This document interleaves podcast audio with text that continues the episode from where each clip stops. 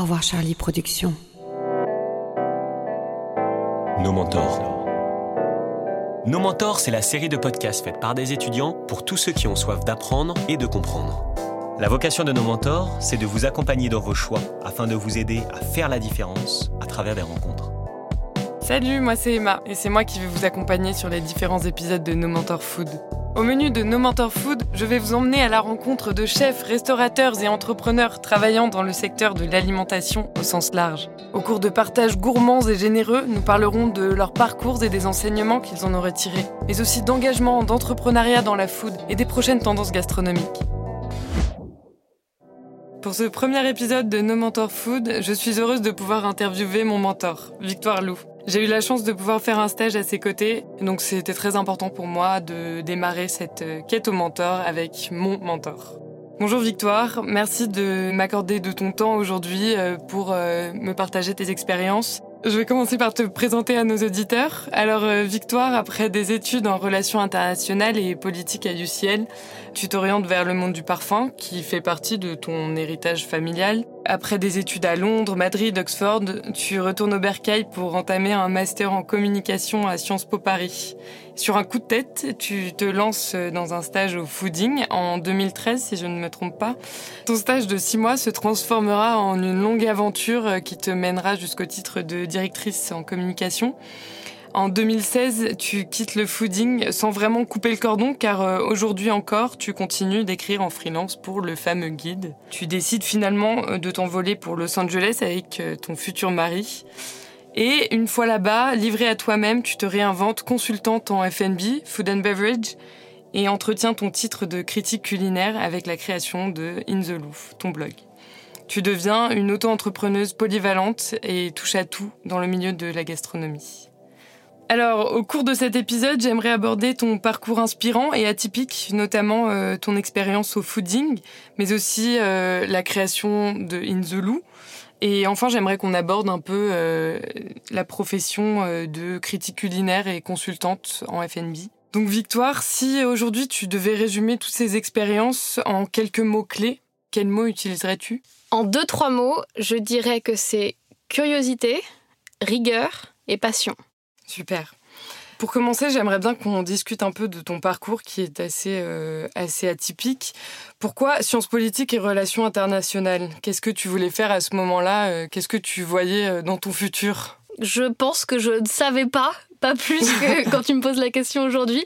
En fait, on nous demande très tôt en France en tout cas, de savoir ce qu'on veut faire plus tard au moment où on décide nos études. Et c'est vraiment pas facile. À l'époque, j'avais pas euh, un podcast comme No Mentor ou accès à des ressources qu'on peut avoir aujourd'hui. Et là où dans les pays anglo-saxons, on part sur des voies plutôt euh, neutres avant de se diversifier, en France, on nous demande dès euh, la seconde de savoir est-ce qu'on veut faire E, S et L. Et on a l'impression que c'est une avenue toute tracée. En fin de compte, j'ai essayé de faire des choses qui m'ouvraient des portes plutôt qu'enfermer, n'ayant pas vraiment une vocation comme quelqu'un qui est avocat ou médecin ou quoi que ce soit. Et j'avais des envies, mais pas exactement euh, une, une, direction. Et en fin de compte, euh, j'ai fait des sciences politiques comme on fait aujourd'hui du commerce ou du management ou quelque chose comme ça, pour m'ouvrir l'esprit, apprendre des langues, tisser mon réseau et me laisser le temps de vraiment savoir euh, où je voulais aller. D'accord. Et à ce moment-là, quelles étaient ces envies? J'en avais plein de différentes. J'ai toujours été intéressée par euh, le côté engagement et caritatif. Donc j'ai pensé à un moment euh, être avocate pour les droits de l'homme ou quelque chose comme ça. Mais j'étais toujours en fin de compte tiraillée par cette espèce de d'héritage familial euh, dont je parle souvent dans les interviews parce que toute ma famille depuis des générations bosse dans le monde des parfums à Grasse. Tous les stages que j'avais faits euh, jusqu'à présent étaient dans le monde des parfums. On reviendra euh, dans ce podcast, je pense, sur les stages parce que c'est vraiment quelque chose qui m'a beaucoup marqué. Et donc, j'avais des envies d'aller explorer différents univers, mais je me suis retrouvée à rester sur ces rails, en tout cas au début, euh, dans le monde des parfums. D'accord. Comment est-ce que tu es arrivée au fooding? Alors, pour donner un peu de contexte, en fait, moi, j'étais au lycée, en S, option latin, option grec, option internationale, parce que je pensais qu'il fallait bien faire et que c'était euh, le meilleur moyen de trouver une voie, mais un petit peu perdu sur vraiment ce qui m'animait. Euh, ce qui faisait que, en fin de compte, adorer son travail, c'est se réveiller chaque matin et pas vraiment avoir l'impression qu'on va travailler parce que c'est vraiment une passion.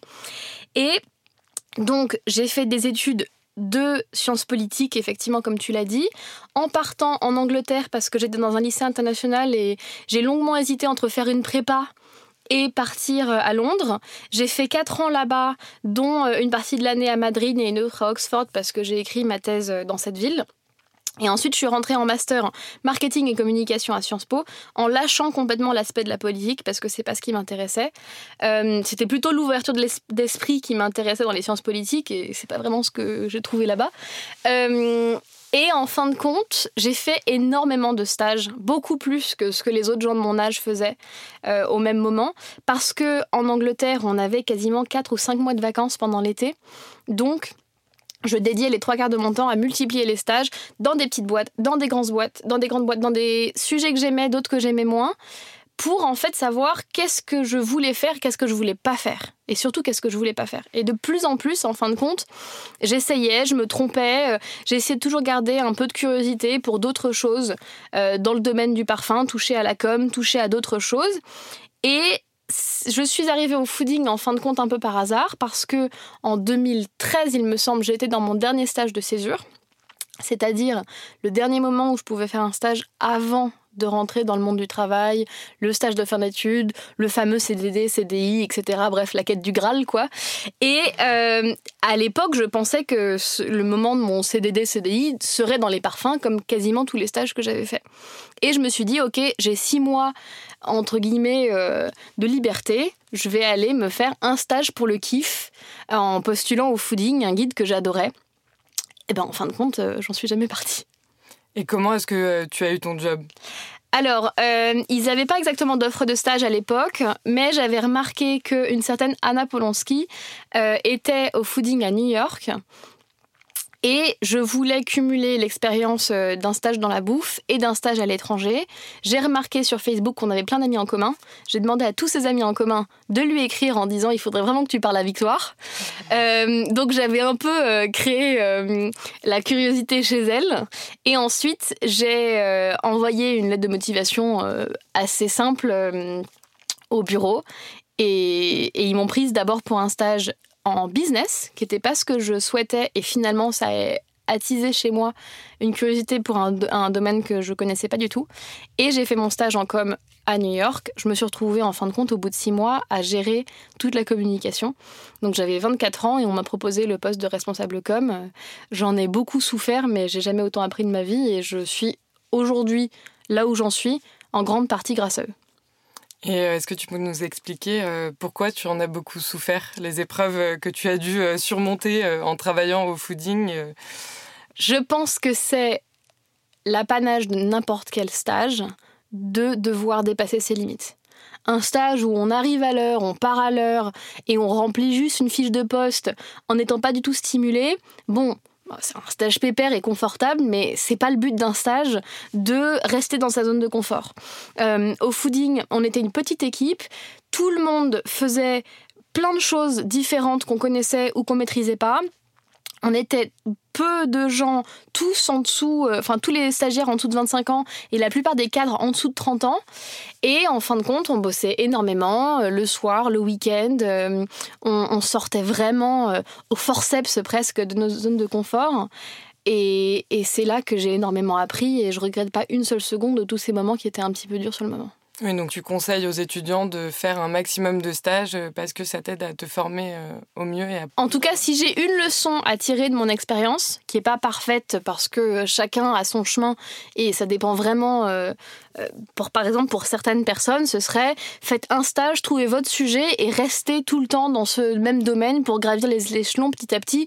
Une type de carrière à la L'Oréal où on rentre stagiaire et on grimpe en passant dans la même boîte d'un poste à un autre. Au contraire, moi j'ai voulu vraiment diversifier, quitte à perdre un peu du temps, les expériences et apprendre grâce à ça pour ensuite, après, euh, même en créant ma propre boîte, je me souviens de ce que j'ai aimé et pas aimé dans les différents stages, les différents postes et les différentes personnes qui m'ont managé moi-même. Ouais. Et euh, est-ce que tu pourrais euh, expliquer aux auditeurs ce qu'est le fooding? Parce que peut-être que tout le monde ne connaît pas, euh, qui viennent d'ailleurs de fêter leurs 20 ans, si je ne me trompe pas. Et, et en quoi consistait ton travail là-bas? Alors le fooding, c'est effectivement un guide qui a aujourd'hui 20 ans, qui a été créé majoritairement par Alexandre Camas et Marine Bidot. c'est connu pour être un guide de restaurant euh, assez novateur, euh, vraiment l'opposé du Michelin, même si aujourd'hui ils ont été rachetés euh, par le guide. Et au-delà de ça, la face émergée de l'iceberg, en fin de compte, c'est immergée pardon de l'iceberg, c'est que c'est une agence de communication, c'est une agence d'événementiel, ils font du conseil en marque blanche ou pas. Et en fin de compte, c'est extrêmement varié comme, euh, comme expérience, puisque bah, la bouffe est un moyen et non pas une fin, en fin de compte. C'est un sujet qui me passionne et j'aime le fait que ce soit terre à terre, très loin du monde du luxe et du superficiel, avec euh, des trajectoires euh, de validation assez longues du monde des parfums. Et là-bas, j'ai donc eu d'abord un poste de stagiaire en bizdev, c'est-à-dire qu'on allait vendre à des marques, trouver des sponsors pour pouvoir les intégrer euh, à, la boîte du fooding, c'est-à-dire que ce soit le guide, l'application, le site, les événements, etc. Ensuite, j'ai organisé euh, à New York un événement où on était une équipe de trois et je m'occupais de la com, et il y avait euh, deux autres personnes qui faisaient de l'événementiel. Et à partir de 2014, mon poste de responsable com là-bas, bah, c'était en fin de compte les RP pour le fooding et également les sponsors qui étaient attachés. Je m'occupais de ce qu'on appelle la défense de marque, parce que Fooding est une marque, et donc pour pas que ça tombe dans le domaine commun, il fallait euh, la défendre, et quand quelqu'un emploie le mot fooding pour dire food, le faire changer, pour pas que ça devienne comme euh, Sopalin ou Kleenex euh, dans le dictionnaire. Et il y a eu le lancement des réseaux sociaux. on a, le fooding n'avait pas de compte Instagram ou presque pas à l'époque, et donc il fallait un peu s'adapter à tout ça, trouver une ligne éditoriale. Et il fallait être aussi force de proposition parce qu'on n'est pas venu me voir pour me dire tiens, au fait, Victoire, il faudrait euh, revamper euh, le compte Instagram. Euh, c'est toute seule avec Christine qui bossait avec moi à l'époque. On a fait une proposition comme ça et, et aujourd'hui, ils doivent avoir 300 000 abonnés ou une histoire dans ce genre. Et c'est comme ça que tu as un peu fait ton entrée aussi sur la scène du, monde, du milieu culinaire en t'occupant du Instagram?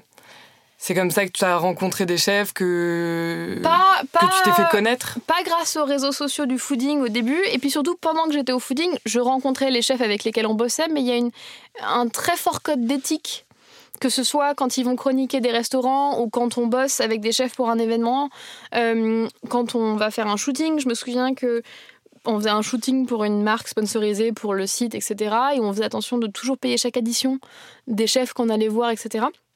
Donc non, j'ai essayé de jamais trop copiner dans le monde de la gastronomie à l'époque où j'étais au bureau, mais c'est une fois que j'ai pris mon envol et que j'étais plus victoire du fooding, mais juste victoire Lou, que je me suis permise de vraiment mieux connaître tout le monde et, de manière plus personnelle. D'accord. Et euh, justement, euh, je pense que c'est important de parler du métier de critique culinaire euh, parce que ça reste un petit monde. toi qui connais donc énormément de chefs, comme on l'a déjà dit, et qui est sûrement ami avec beaucoup d'entre eux, comment faisais-tu pour rester impartial dans tes critiques? Alors, il y a plein d'écoles différentes pour la critique. Le guide Michelin en est un. D'ailleurs, pour la curiosité de certains qui ne sauraient peut-être pas ça, bah, le guide Michelin appartient à la boîte Michelin Les Pneus. Et initialement, c'était fait en fin de compte euh, pour accompagner les gens qui étaient sur la route. Une étoile, c'était euh, c'est bien si c'est sur votre chemin. Deux, c'est ça vaut le détour. Et trois, ça vaut le voyage. Donc, vraiment, chacun sa méthode. Il y a des chroniqueurs dans des magazines quotidiens, hebdo, etc. Aujourd'hui, des gens sur Instagram euh, sont également euh, prescripteurs gastronomiques. En tout cas, pour parler du fooding, qui est celui que je connais le mieux, ce sont des gens qui ne sont pas formés pour ça. On me demande souvent alors quelle est la meilleure école pour devenir euh, critique ou chroniqueur gastronomique?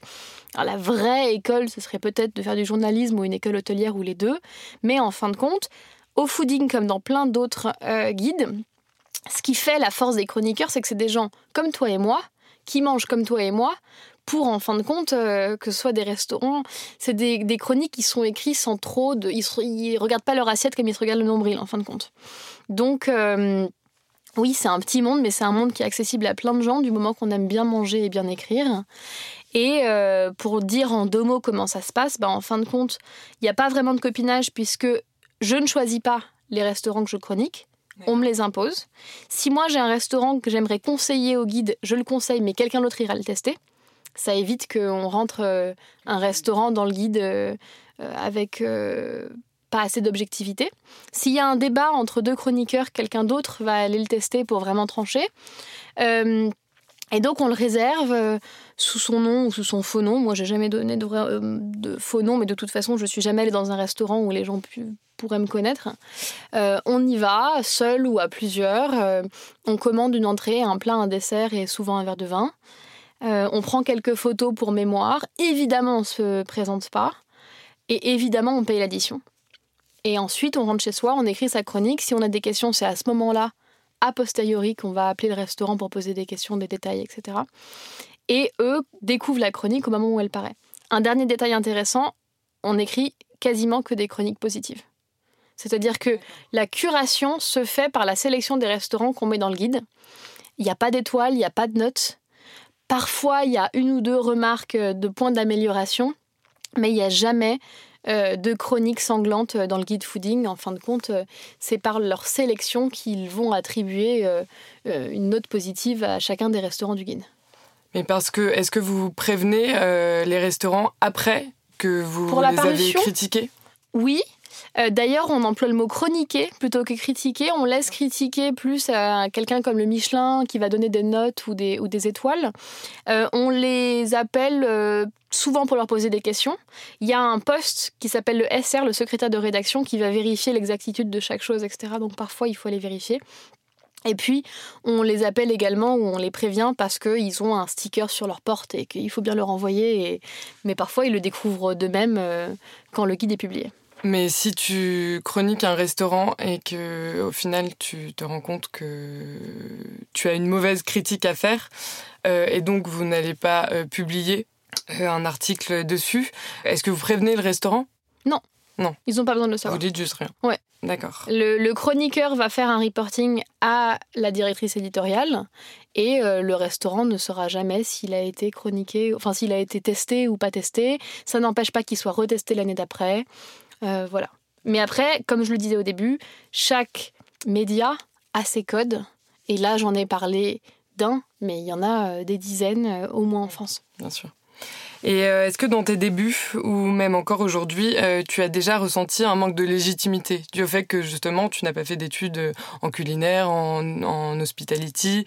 Quelque part, tu critiques des plats alors que euh, tu n'as pas fait d'études dans ce milieu. Comment euh, on fait pour être sûr d'être pris au sérieux dans ce milieu-là, sans avoir un background euh? Je pense qu'on peut pas, et ceux qui sont sûrs d'être pris au sérieux, j'aurais presque tendance à dire qu'ils se prennent au sérieux. et que oui, le syndrome de l'imposteur, le fait de pas être sûr de sa légitimité, bah souvent c'est vu comme un défaut. Mais dans ce cas-là, en fin de compte, c'est aussi savoir prendre de la distance, de la perspective par rapport à ce qu'on fait. Euh, comme je le, disais tout à l'heure, ne pas se regarder l'assiette comme on se regarde le nombril. Oublier que, enfin, en fin de compte, euh, qui je suis, moi, du haut de mes 30 ans, euh, qui chronique que quelques restaurants par an dans le guide fooding pour, en fin de compte, avoir un vrai avis. On chronique, on donne notre avis, plein de gens donnent leur avis, tout ne peut pas plaire à tout le monde. Et en fin de compte euh, on est curateur pour les gens qui veulent bien avoir la gentillesse de lire euh, ce que nous on écrit mais quelqu'un d'autre ira adorer quelque chose que moi j'ai pas apprécié vice versa et en fin de compte euh, il y en a pour tous les goûts. Voilà ok donc pour terminer sur le fooding, tu continues de travailler pour eux aujourd'hui en freelance? Oui. C'est ça? Après avoir fait plusieurs années donc à la com, euh, j'écris pour eux soit aux US, soit en France, mais à très faible dose, juste parce que j'adore garder euh, un lien avec eux. Mais il y a des gens qui, écrivent beaucoup, beaucoup plus, euh, qui seraient d'ailleurs plus légitimes que moi pour en parler aujourd'hui. D'accord. Et donc comment ça se passe? Ils te donnent des missions de temps en temps en freelance et tu vas Par tester exemple, des cette année, j'ai testé les restaurants à Cannes parce que euh, il s'avérait que j'étais là-bas euh, pour ma famille et, et, la directrice éditoriale m'a donné une liste de cinq ou six restaurants à tester. Il y en a deux que j'ai pas appréciés. Je lui ai donné, euh, fait part de mon avis. Elle m'a dit c'est drôle, la personne, avait, la personne de l'année précédente avait pensé la même chose. Next. Et j'ai écrit d'autres articles qu'on retrouve aujourd'hui dans le guide 2020. 2021 d'ailleurs, qui vient de sortir. D'accord, super. Donc après le fooding, tu es parti à Los Angeles. Et euh, tu as créé In the Loop. Est-ce que tu peux m'expliquer un peu le process et comment ça s'est déroulé? Alors, je suis partie à Los Angeles pour des raisons personnelles. J'avais envie d'aller découvrir euh, une nouvelle ville, une nouvelle expérience. À nouveau, un peu comme pour les stages où j'ai essayé de tester plein de choses, j'ai également essayé de vivre dans plusieurs endroits, euh, brièvement en Australie, en Angleterre beaucoup plus longtemps, un peu à New York, et rentrer à Paris à chaque fois entre pour me nourrir de ces expériences différentes. Euh, il s'avère que mon mari y avait vécu, donc c'était aussi un choix vraiment purement personnel de juste se dire bon, allez, on tente un nouvel horizon. Euh, j'avais démissionné du fooding qui finalement m'a demandé de garder mon poste. Donc pendant un an, je suis restée responsable de la com à distance, à bosser sur des horaires un peu compliqués parce que bah, pour, la, pour faire des RP et des réseaux sociaux, il faut être quasiment sur les horaires français. Avec 9 heures de décalage horaire, je te laisse imaginer ah ce que ça voulait euh, dire. Tu bossais la nuit, quoi Un petit peu. Et euh, bah, le saut dans le grand bain de l'entrepreneuriat euh, s'est fait un peu malgré moi. J'ai l'impression d'avoir été un peu poussée dans la piscine sans savoir nager. Mais je pense que c'est ce qui arrive quasiment à tous les entrepreneurs. On ne se prépare pas au monde de l'entrepreneuriat, quoi qu'en disent les grandes écoles. C'est la vie et euh, les, bonnes épreuves comme les mauvaises qui font que euh, on s'adapte à tout ça. Euh, après le fooding, je devais bosser pour Airbnb en consultante, ce qui a duré quelques mois jusqu'à ce que la mission change complètement de direction et je me suis retrouvée un peu face à moi-même à devoir créer ma propre boîte qui s'appelle In the Loop où je fais du conseil pour principalement des restaurants et des marques de F&B donc ça veut dire food and beverage, c'est des marques de bouffe en fin de compte. Et aujourd'hui, ça veut dire faire euh, de l'événementiel, de l'éditorial, du marketing, des études de marché. Et j'ai vraiment une tendance à accepter quasiment tous les projets, sauf quand il y a un problème de valeur euh, qui ne me plaît pas. Oui, c'est ce que j'allais te demander aussi. Est-ce que tu refuses euh, un travail s'il n'est pas en accord avec tes propres valeurs? J'essaie, j'essaye par exemple s'il y a un restaurant qui vraiment ne me plaît pas et qui me dit est-ce que euh, euh, vous pourriez faire nos RP, je vais refuser.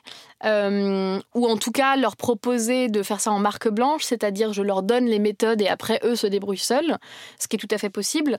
Mais moi, m'engager à faire la com d'un restaurant si je n'en suis pas une utilisatrice, c'est pas euh, utile pour eux, c'est pas utile pour moi, ça vaut pas le coup. Mais en revanche, sur ce qui est des, nouvelles pistes de travail, euh, que ce soit euh, dans l'événementiel, le conseil, l'éditorial ou quoi que ce soit, j'essaye de dire oui à tous les projets et apprendre au fur et à mesure de ce qui me plaît plus ou ce qui me plaît moins, un peu comme dans les stages, parce qu'en fin de compte, on est constamment en train d'apprendre quand on est entrepreneur et on ne peut pas savoir avant d'avoir euh, fait une expérience si on aime faire euh, tel ou tel sujet. D'accord. Et donc, tu es arrivée à Los Angeles, donc tu étais toute seule avec ton mari. Je connaissais mon mari et un chef, c'est tout. voilà. Comment est-ce que tu as fait pour euh, te réinventer à Los Angeles, pour te faire connaître, te faire un nouveau réseau? C'était extrêmement dur. Et je pense que c'est le cas pour n'importe quelle personne qui déménage ou qui décide de changer de domaine de sujets, d'activités. Euh, ben, Instagram m'a énormément aidé. Et d'ailleurs, euh, c'était le, LA Times qui avait fait un article en disant euh, que dans mon cas, Instagram avait été ma carte de visite, ma, business card en fin de compte, parce que je rencontrais les gens grâce à ça. C'était aussi en 2015, donc le plein essor des réseaux sociaux, ce qui est moins le cas aujourd'hui.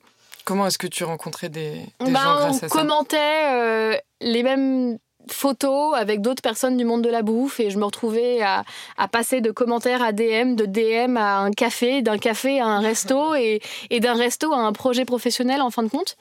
Euh, et ce qui a été utile pour moi, c'était vraiment d'avoir une niche, c'est-à-dire que j'étais la seule personne dans le monde de la bouffe en étant française sans être chef.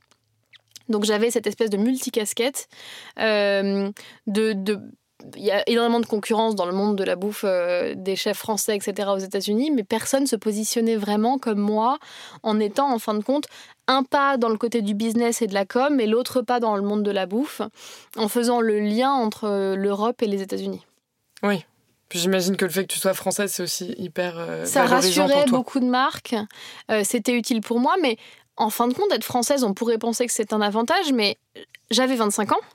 J'étais une femme et j'étais étrangère au-delà d'être française, avec un accent quand je parle anglais. Donc c'était vraiment, vraiment pas facile. J'ai beaucoup ramé. Tu parlais de légitimité dans une question précédente. J'en avais vraiment pas à l'époque. Il a fallu que c'est vraiment le pays du fake it until you make it. Et oui, c'est le cas. En fin de compte, euh, j'essayais de me vendre et ça fonctionnait.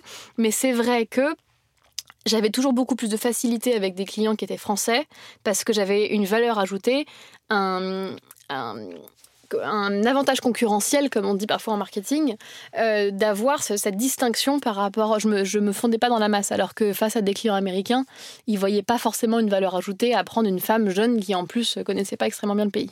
Comment est-ce que tu démarches tous tes clients? Au début c'était par Instagram et petit à petit comment est-ce que tu as agrandi ton, ton réseau? J'ai eu une réponse très facile, je démarche pas mes clients. D'accord, parce que je ne sais pas le faire. Ok. J'aimerais avoir le, la prétention de dire que je ne démarche personne parce que les gens courent pour venir me rechercher. C'est en fin de compte, je sais pas me vendre, euh, je l'avoue. Et moi, je trouve qu'il faut vraiment normaliser les échecs et, assumer euh, les choses qu'on n'est pas capable de faire je suis trop française dans ce monde d'Américains où eux utilisent des superlatifs et sont euh, trop trop forts, ils se survendent et après ils déçoivent. Moi j'ai tellement peur de décevoir que je me souvent et en fin de compte les gens disent Oh mais c'était tellement mieux que ce que j'imaginais, je te recommande à 10 personnes. Euh, mais c'est une, une, vraie chose qu'on doit apprendre euh, quand on est européen, peut-être plus les femmes que les hommes à cause de la culture qu'on a eue jusqu'à maintenant. Et en fin de compte, moi j'aimerais qu'on m'apprenne dans les études à savoir faire un devis, savoir connaître ma valeur. Et en fin de compte, c'est la vie qui nous apprend ça. Euh, après avoir fait trois devis qui étaient sous-évalués, maintenant j'apprends à, mieux faire ou à dire ça vaudrait X, mais je vous fais un discount, mais au moins vous connaissez ma vraie valeur par rapport à celle que je vous offre. Et donc, je sais peu démarcher, je dis pas, mais c'est peu. Euh, c'est plutôt, en fin de compte, ma force, c'est savoir développer mon réseau, être tout le temps euh, dans euh, l'optimisme et les rencontres. Et, et, je passe mon temps à prendre des cafés. Mon mec me disait, mais, mais tu vas finir par faire une crise de foi pour prendre des cafés avec tout le monde tout le temps, etc. Je connaissais personne, donc je traversais la ville. J'ai tellement investi en café et à prendre des Uber pour aller à gauche et à droite. Mais toutes ces graines que l'on plante, tous ces services que j'ai rendus, ces cafés que j'ai pris, ces boulots que j'ai faits en étant pas payé ou peu payé, des mois ou des années plus tard. ça paye. Exactement. Je disais oui à tout et en fin de compte, je savais pas démarcher, mais après, les gens venaient vers moi. Par exemple, Airbnb, j'ai été choisie parmi 10 personnes dans le monde pour tester et lancer un concept qui s'appelait les expériences, euh, où en fin de compte, des des personnes locales faisaient office de guide qu'on pouvait euh, euh, louer pendant quelques heures en fin de compte pour découvrir une ville.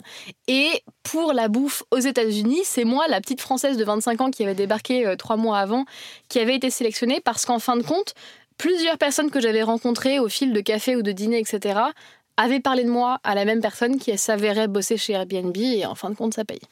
Ouais, donc c'est une grande histoire de réseau quand même. Mm. Et donc je me demandais aussi euh, combien de fois par semaine ou par mois vas-tu au restaurant Aujourd'hui, en ce moment, très très très en peu. En général, en tant que critique culinaire. Aujourd'hui, je suis vraiment très très peu euh, critique culinaire ou chroniqueuse ou quoi que ce soit parce que euh, je, vais plutôt au restaurant par plaisir. À l'époque, dans mon paroxysme de la chronique, j'ai fait jusqu'à 5 restaurants par jour mais c'était vraiment un extrême. C'était parce que j'avais une feuille de route à rendre et que cette année-là, j'étais en retard à cause de quelques mois passés à New York.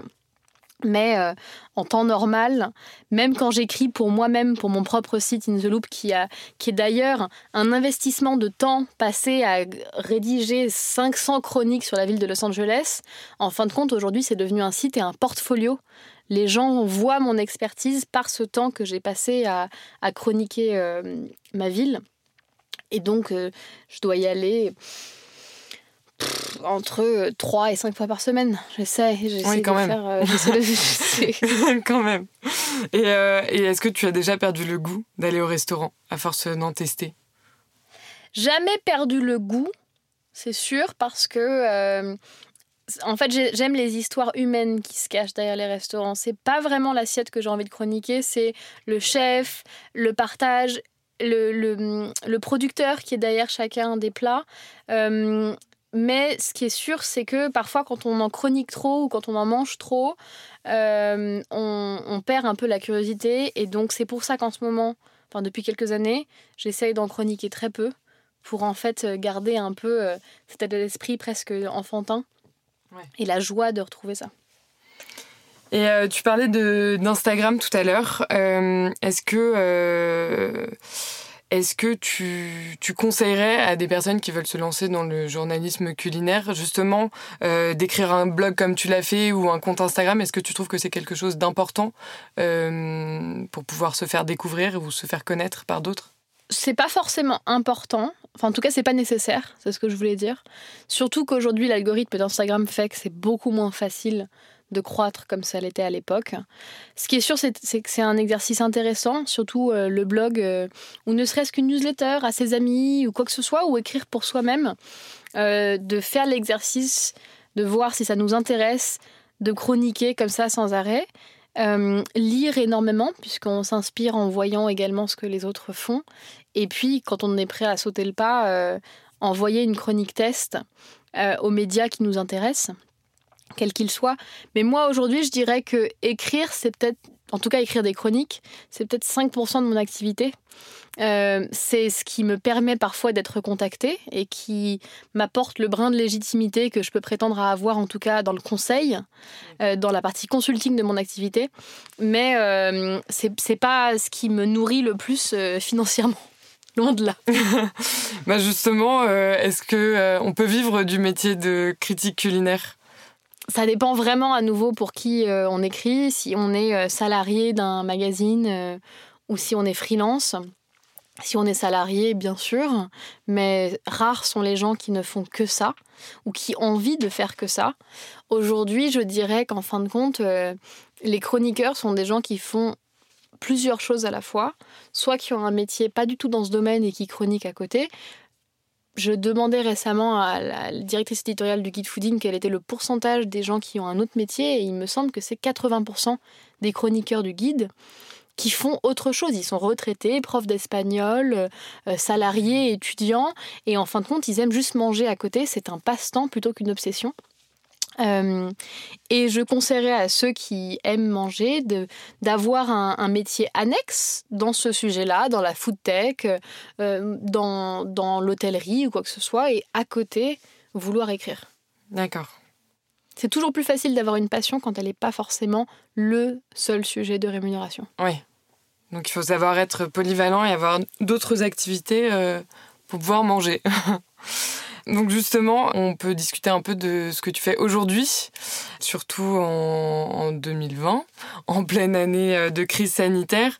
Comment est-ce que toi, tu as été impacté par la crise sanitaire euh, au niveau de tes clients, de ton activité professionnelle? Je me suis pris une grosse claque. j'ai hum, pas gagné un centime depuis fin 2019. mais j'ai tellement appris j'ai l'impression de recommencer comme à mes débuts, à, avoir des nouvelles expériences, à à nouveau euh, bosser euh, euh, pour peu ou pour rien, mais être tellement rémunéré humainement ou médiatiquement donc euh, c'est vraiment une très très belle leçon et pour moi qui suis incapable de lâcher prise, qui prévoit toujours tout trois mois avant, trois ans avant, tu l'as bien vu en bossant avec moi, euh, à avoir des fichiers Excel pour toutes les parties professionnelles et personnelles de ma vie. Tout est bien organisé. 2020, bah, quand je disais euh, dans les trois adjectifs au début, il y avait rigueur, curiosité et passion, c'est clair que la rigueur c'est une grosse partie de mon boulot. Mais en fin de compte, c'est une année qui, nous a appris euh, à vraiment se recentrer sur l'essentiel et dans le boulot à savoir se réinventer. Euh, euh, je pense que tout le monde a essayé de se réinventer cette année. Tous n'ont pas forcément réussi, mais beaucoup ont essayé. pour ma part, bah, toutes mes activités professionnelles ont été coupées. Je devais ouvrir un restaurant avec un chef étoilé, c'est annulé, c'est transformé en pop-up qui, a du mal à, survivre parce que les décisions gouvernementales changent tous les quatre matins.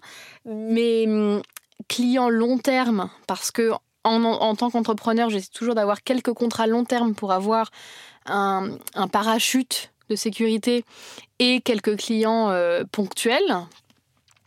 Bah, les clients long terme ont tous arrêté tous les contrats du jour au lendemain. Certains ont même mis la clé sous la porte.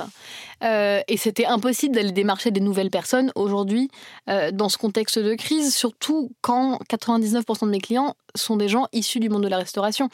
Euh, un de mes clients me l'a très gentiment résumé en disant, vu que moi je m'occupe pour, en tout cas dans son cas, du marketing de sa marque de restauration, il m'a dit euh, écoutez, vous êtes la cerise sur le gâteau et il n'y aura pas de gâteau pendant encore très très très longtemps. C'est le cas. Donc, je me suis retrouvée euh, à quitter Los Angeles, en tout cas temporairement, vivre en France euh, beaucoup plus longtemps que ce que je n'aurais imaginé. Et au bout de trois semaines, pendant le premier confinement, à faire du pain, me tourner les pouces et relire quatre fois le même bouquin que j'avais dans ma valise, je me suis dit bon, j'ai envie d'aider une association. Et qu'est-ce que je pourrais faire euh, dans ce cas-là? Et j'ai appelé des éditeurs avec qui j'avais déjà, grâce à toi, euh, commencé à écrire un manuscrit. Et je leur ai proposé qu'on fasse un bouquin 100% caritatif, un livre de recettes sur euh, les chefs qui cuisinent chez eux, puisque je les voyais autant pendant le confinement être à la maison, sans pour autant parler du confinement dans le livre pour qu'il soit pérenne et qu'on ait plaisir à le relire dans 5 ans ou 10 ans. Et donc, on a fait ce bouquin en deux mois, écrit, shooté, produit, imprimé, etc., en maîtrisant entièrement euh, tout du début à la fin, en faisant rien comme le monde classique de l'édition. Oui, c'est du jamais vu, euh, deux mois pour produire un livre. Oui. Et en, plein, en, fin de compte, quand on voit le bouquin, on n'a jamais idée qu'il euh, il a été fait en deux mois parce qu'il est extrêmement quali. Et même en termes de, circuit de distribution, on a créé notre propre site pour pouvoir concurrencer Amazon et vendre en direct. Enfin, parce qu'on ne savait pas faire les choses, on les a fait différemment et on s'est rendu compte que ça marchait. Plutôt que de dire le A, euh, forcément c'était mieux avant. D'ailleurs, euh, une des premières choses que je t'ai dit quand on a commencé notre stage ensemble, c'était si tu vois quelque chose que je fais par habitude et que je te demande de faire et qui selon toi fonctionne pas, ose me le dire parce que je trouve que le ah ça a toujours marché donc on va continuer comme ça c'est vraiment euh, la mort euh, des, de tous les projets euh, créatifs. Il faut toujours savoir penser thinking outside the box et, vraiment bref remettre toujours tout en question et avoir de la curiosité. Donc on a fait ce livre qui s'appelle à la maison avec mes éditeurs Human Humans en deux mois et il se vend très bien. On est déjà à une deuxième réimpression potentiellement une troisième au moment, de Noël. Euh, et est sorti ensuite, il n'y a pas longtemps, un deuxième livre euh, euh, qui était le premier qui avait été écrit, qui s'appelle Cuite, qui est sur les recettes de gueule de bois des grands chefs.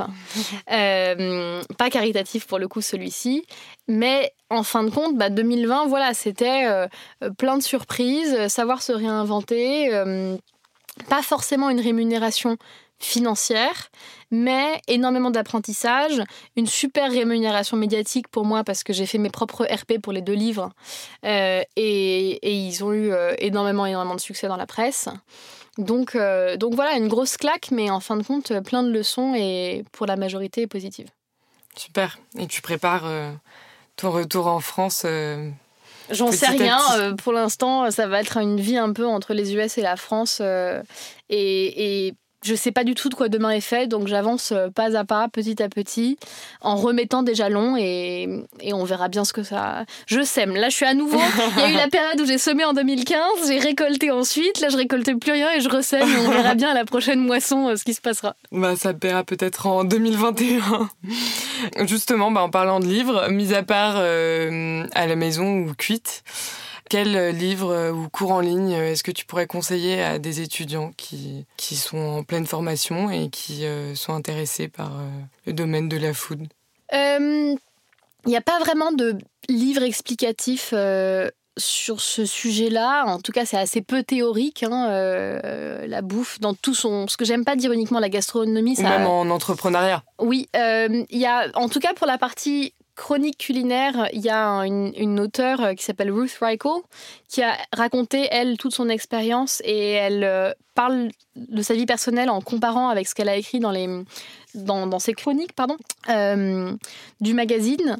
Mais j'aurais tendance à dire que plutôt que d'avoir une formation académique, de chercher des cours en ligne ou de, de s'instruire via des livres, j'irais chercher, enfin lire tous les médias à ce sujet, que ce soit des podcasts, il y en a plein. Business of Bouffe est passionnant, sur, qui raconte les projets de plein d'entrepreneurs du monde de, de, la food. très très bon. Euh, l'émission de télé, on va déguster par la même équipe, lire le fooding, lire le Michelin pour savoir ce qu'on aime et ce qu'on n'aime pas, ne pas forcément toujours aller regarder ce qui nous plaît et aussi avoir la curiosité d'aller voir ce qui se fait, le Gotemio, etc. En fin de compte, euh, on, décide, on trace son chemin en sachant également les routes sur lesquelles on ne veut pas s'aventurer et il faut les connaître euh, pour se conforter en fin de compte dans son opinion. Bah, ça nous fait beaucoup de lectures, tout ça, ou de visio. Rapidement, pour toi, qu'est-ce qu'un mentor et est-ce que tu en as déjà eu? Est-ce qu'il y a des rencontres euh, qui t'ont marqué au cours de ta vie, de ta carrière? Je pense pas avoir eu un mentor. Je pense que j'ai eu des mentors en fin de compte euh, au fur et à mesure de ma vie. dans la définition du mentor, c'est quand même il y a cet aspect de guide qui est là pour conseiller, etc. J'en ai jamais eu, en tout cas, j'ai jamais su oser moi aller demander conseil à quelqu'un, euh, toujours la même personne. Mais euh, mon beau-père, donc l'époux de ma maman, euh, m'a donné énormément de conseils quand j'étais plus jeune. Pierre, ensuite mon premier vrai patron, Alexandre Camas, le boss du fooding, m'a énormément formé. il m'a appris une grande théorie que j'adore, qui est celle de savoir ouvrir et fermer des portes. comment est-ce qu'avec les mots, on peut vraiment réussir à trouver un angle dans un email pour pouvoir euh, augmenter le champ des possibles ou au contraire euh, réduire quand on fait euh, une proposition de business ou quoi que ce soit avec un client. Euh, Anna Polonsky qui bossait au fooding et qui m'avait euh, également euh, chaperonné quand j'étais à New York. Aujourd'hui, on, discute toujours énormément parce qu'on a cette même passion pour les chefs qui sont engagés et qui rendent le monde meilleur grâce à la bouffe. et ensuite, petit à petit, chacun à sa manière, des gens avec qui j'ai travaillé, comme Charles Lamy qui a créé l'éclair de génie, ou Ludo Lefebvre, un chef à Los Angeles, ont tous été par leur figure, en fin de compte, de personnes avec beaucoup d'expérience et toujours beaucoup de curiosité euh, envers le monde du travail euh, m'ont non pas formé, mais en tout cas ont créé chez moi des interrogations et de la curiosité euh, aujourd'hui. T'ont inspiré. Voilà. Et est-ce que tu aurais un, dernier conseil à donner à nos étudiants qui nous écoutent? De toujours oser en fin de compte. on n'a jamais de regrets. Il faut toujours aller voir un peu plus loin, sortir de sa zone de confort écrire à des gens. On a, enfin, on a la possibilité aujourd'hui, grâce à Instagram, de pouvoir écrire à des chefs, à des chroniqueurs, à, plein de gens. Avant, on n'avait pas du tout cette possibilité-là. Moi, je réponds à chacune des demandes que j'ai sur Instagram. Alors, je peux pas forcément toujours honorer euh, au mieux euh, toutes les, questions, mais vraiment allez parler à des gens, allez demander conseil, allez faire mille stages avant de vraiment savoir ce que vous voulez faire. Et puis si vous êtes dans un boulot euh, un jour, au bout de cinq ans, et que vous voulez tout changer, bah, il est toujours euh, le temps de se réinventer et d'essayer. Voilà. D'accord, c'est beau. Pour finir, est-ce qu'il y a une personne en particulier que tu penses qu'on pourrait interviewer dans nos mentors qui serait un bon mentor pour nos auditeurs? Je ne sais pas s'il vous dira oui, mais euh, c'était l'une des personnes que. En fait, je vous en conseiller deux. Euh, parce que l'une des deux habite à New York et c'est Anna Polonsky, euh, dont j'ai parlé récemment dans la question sur les mentors. Si elle est à Paris, c'est toujours quelqu'un de très intéressant parce qu'elle aussi, à son compte, a su se réinventer après de longues années au fooding et, et trouver sa voie. Et sinon, dans un aspect beaucoup plus business, Charles Lamy. Euh, qui est un entrepreneur qui a d'abord créé Lulu Castagnette et ensuite s'est réinventé en créant l'éclair de génie. Donc un double mentor aussi bien sur le domaine de la mode que celui de la food, avec un, œil et une vision du business qui est extrêmement euh, euh, sensible et, presque, il est prescripteur en fin de compte des tendances. je trouve que ce sont des gens très différents, Anna et Charles, avec des parcours intéressants et qui pourront répondre à tes questions. Super. Merci beaucoup Victoire. Euh, merci d'avoir répondu à mes questions. À bientôt. À bientôt. Merci beaucoup d'avoir écouté cet épisode. Si ça vous a plu, vous pouvez vous inscrire à la newsletter sur le site de nomentor.com et nous suivre sur votre plateforme de streaming favorite. Je suis preneuse de vos retours, alors n'hésitez pas à nous suivre sur Facebook, LinkedIn, Instagram pour que l'on puisse améliorer ce programme ensemble. Et si vous avez aimé, partagez-le avec vos amis et vous pouvez même nous mettre 5 étoiles pour nous encourager. À bientôt!